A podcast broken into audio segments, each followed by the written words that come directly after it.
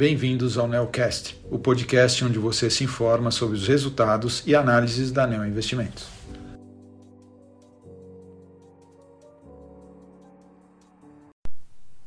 Olá, meu nome é Daniel Salomão e sou um dos gestores da estratégia de ações Equity Hedge da Neo Investimentos.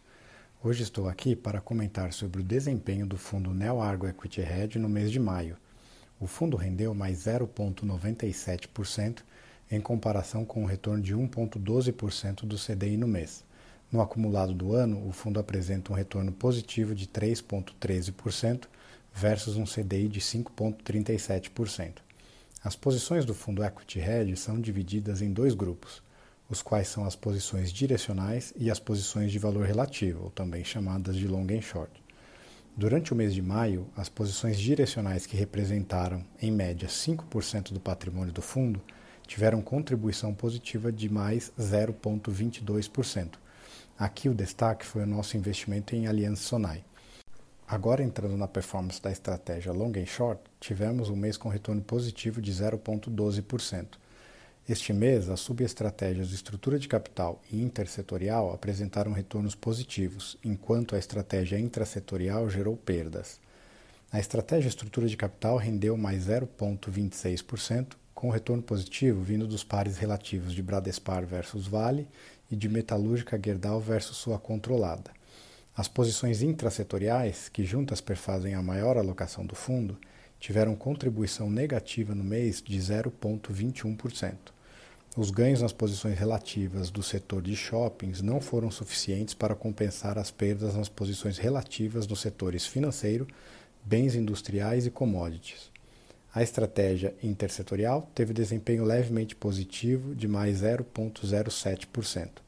O destaque positivo foram as posições relativas compradas em shoppings e vendidas em ações de infraestrutura, contudo compensadas parcialmente pela perda no relativo entre seguradoras e telecom.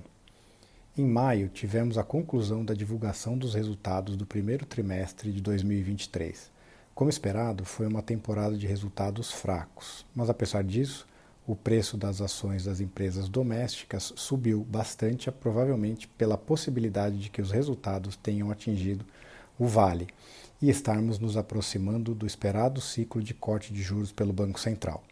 Estamos testemunhando a famosa rotação, ou rotation, quando os investidores começam a reposicionar suas carteiras para uma mudança de cenário.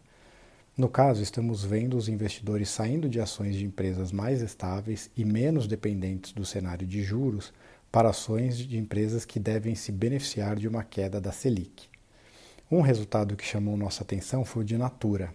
Nossa expectativa estava baixa e gostamos do que vimos. Nossas estimativas indicam que a Natura tem potencial de entregar uma combinação poderosa de melhor operacional, geração de caixa e desalavancagem financeira.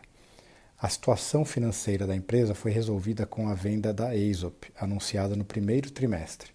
A empresa receberá algo próximo a 12 bilhões de reais ainda este ano, suficiente para zerar suas dívidas financeiras. A posição de caixa líquido torna a história da Natura mais previsível, eliminando eventuais cenários de problemas de liquidez e possibilitando a administração focar seus esforços no operacional dos negócios sem nenhuma espada na cabeça. E aí entra o resultado do primeiro trimestre, que indicou que para o restante do ano e para 2024 deveremos ver melhoras operacionais com crescimento de EBITDA anual, mesmo sem considerar a ESOP, e uma geração de caixa positiva.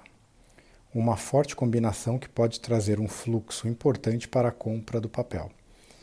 Como um ponto não faz uma tendência, ainda precisamos ver mais um ou dois trimestres de melhora para a história ganhar tração junto ao mercado. De qualquer forma, ficamos mais confortáveis com a história e este mês voltamos a comprar Natura para nossas estratégias long and short e direcional. O destaque positivo do fundo no mês foi nossa posição comprada na empresa de shoppings Aliança Sonai. Em nossa opinião, alguns fatores ajudam a explicar o movimento das ações da empresa este mês. O primeiro foi a divulgação do resultado do primeiro trimestre da companhia, que, apesar de ter vindo em linha com o esperado, facilitou o entendimento dos efeitos do M&A, em especial o nível de alavancagem financeira e do tamanho das despesas com a integração das operações da BR Malls. O segundo foi a confirmação das sinergias esperadas com a fusão, assim como a divulgação de um guidance de EBITDA para o ano. O terceiro fator foi o aumento da liquidez das ações de Aliança, o que atrai mais investidores. Por fim, o cenário macro também ajudou, já que ativos de propriedade para aluguel, tudo mais constante, se valorizam com a queda dos juros reais. Em suma, entendemos que o mercado ganhou mais conforto com a empresa e vem reduzindo o desconto dela em relação aos pares, que julgamos excessivo há tempos. Seguimos confiantes na capacidade da empresa entregar crescimento, capturando sinergias e, em adicional, ainda vemos muito espaço para diminuir o diferencial de valor versus seus pares. Assim, esses foram os destaques do mês de maio. Para qualquer dúvida adicional, entre em contato com a área de relação com investidores da ANEL. Agradeço a atenção dos ouvintes e até o mês que vem.